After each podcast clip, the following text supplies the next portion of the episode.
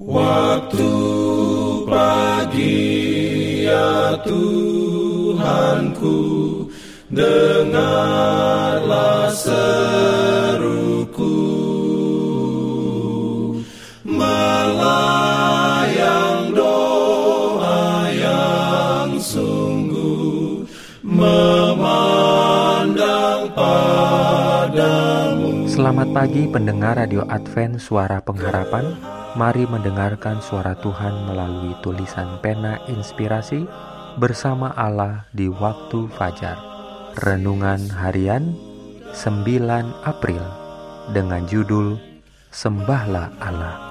Ayat inti diambil dari Mazmur 99 ayat 9. Firman Tuhan berbunyi, "Tinggikanlah Tuhan Allah kita dan sujudlah menyembah di hadapan gunung-Nya yang kudus.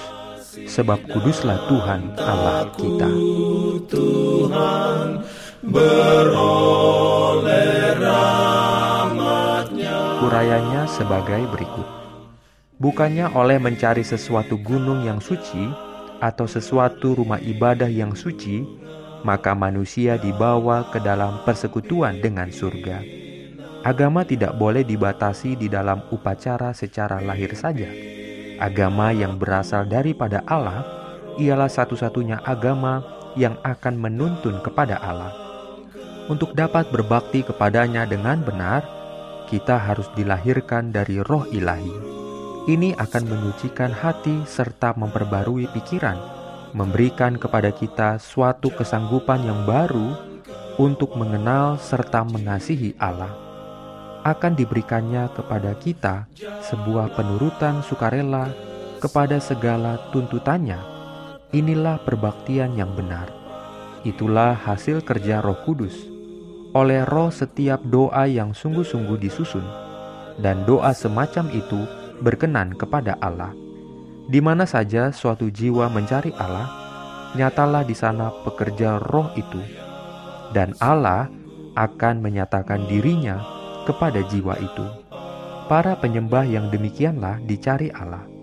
Ia menanti kehendak menerima mereka dan untuk menjadikan mereka anak-anak-Nya. Pertemuan ibadah kita harus sakral. Acara-acara berharga tidak boleh dimasuki oleh roh yang tidak Kristiani dan tidak pengasih.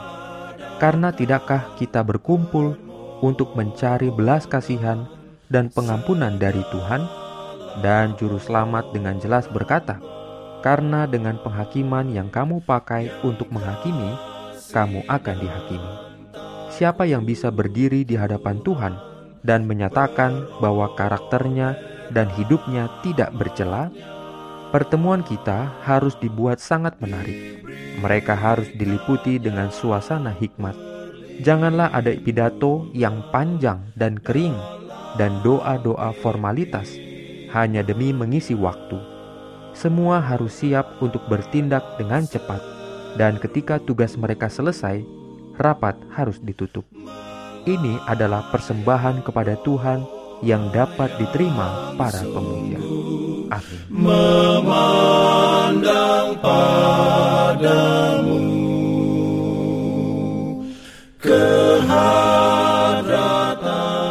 pendengar yang dikasihi Tuhan. Di tahun ke-35 pelayanan AWR Indonesia, kisah dan kesaksian pendengar terkait siaran dan pelayanan audio kami terus-menerus dikompilasi. Terima kasih banyak untuk yang sudah menyampaikan dan masih terbuka bagi Anda semua untuk segera SMS atau telepon ke nomor AWR di 0821 1061 1595. Atau 0816 1188 302 untuk WhatsApp dan Telegram. Kami tunggu para pendengar dukungan Anda. Dalam pimpinan-Nya, pimpin aku. Jangan lupa untuk melanjutkan bacaan Alkitab sedunia. Percayalah kepada nabi-nabinya, yang untuk hari ini melanjutkan dari buku Keluaran pasal 36. Selamat Sabat dan selamat berbakti.